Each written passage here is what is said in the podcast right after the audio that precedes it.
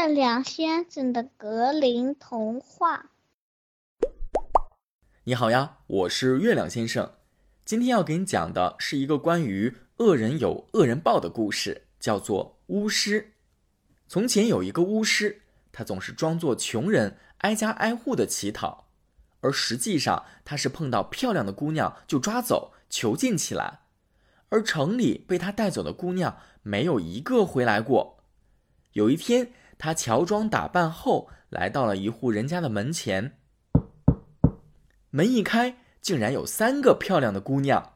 巫师假装虚弱、有气无力地说：“好心的姑娘，我已经好多天没吃东西了，求求你们给我点吃的吧，老天会保佑你们的。”于是，大女儿从厨房拿了一条面包。伸手想放进巫师的篮子里，而他刚把手伸过去，整个人便被吸进了篮子里。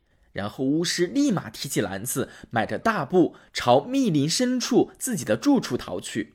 巫师的房子装修的富丽堂皇，里面还给姑娘准备了必备的生活用品。巫师对她说：“亲爱的，你跟着我会过得很幸福的，因为你要什么有什么。”就这样，姑娘被囚禁在巫师的房子里。过了几天，巫师说：“我得出门办点事情，你得一个人在家待两天。这是所有房门的钥匙，除了尽头的房间，其他的你都可以打开看看。记住，我不许任何人进最后一间房，否则他就得死。”同时，巫师还递给姑娘一个鸡蛋，说道：“另外，保管好这个鸡蛋，走到哪儿带到哪儿。要是丢了，你就会倒大霉了。”姑娘接过钥匙和鸡蛋，答应一切都照巫师的吩咐做。巫师走后，姑娘把屋子从楼下到楼上都看了个遍，所有的房间都是金光闪闪的。姑娘从没见过这么多金子，最后她来到了那间进士门前，好奇心驱使他掏出钥匙，接着他将钥匙插进锁孔，门砰的弹开了，他走了进去，里面居然有几十个被捆住手脚的少女，姑娘十分震惊，心想：我一定要想个法子把他们救出去。于是他连忙解开绳子，想着一定要趁巫师回来之前把这些少女都救出去。殊不知，巫师居然提前回来了。他一进门就连忙往进室走去，姑娘还没来得及躲起来，就被他捉住了。巫师说着，就拽着姑娘的头发，把她手脚捆住，锁在了密室里。现在我该去把二姑娘弄来了。巫师自言自语地说：“于是他又装扮成可怜的乞丐，来到了那户人家乞讨。这次是二姑娘拿了一块面包给他，他只碰了二姑娘一下，就像抓大姑娘一样，把二姑娘给抓住了。拥有好奇心而且同样善良的二姑娘遭遇了和她大姐一样的情况，于是巫师又去抓第三个姑娘。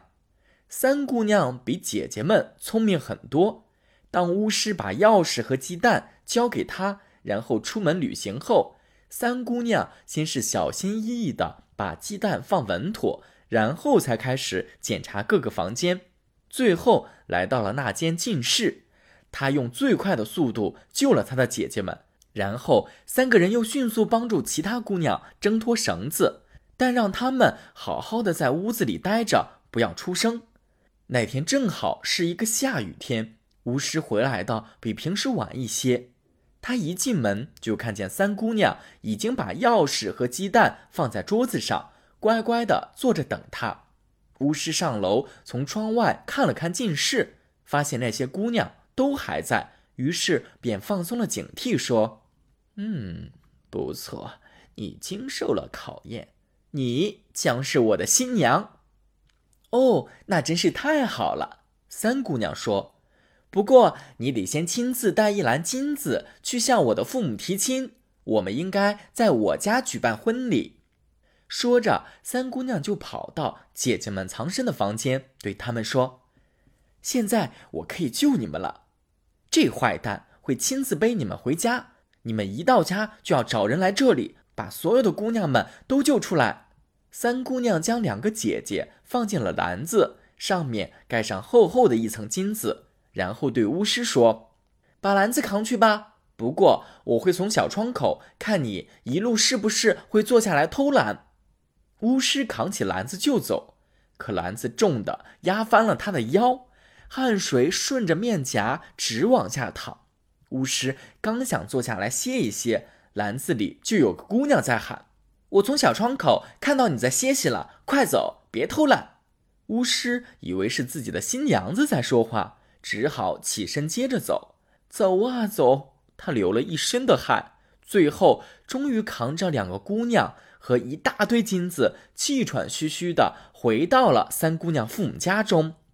正当巫师和三姑娘的爸爸妈妈交谈时，两个姑娘偷偷从篮子里跑了出来，挨家挨户的告诉老百姓们，他们的女儿被巫师囚禁在了密林的住处。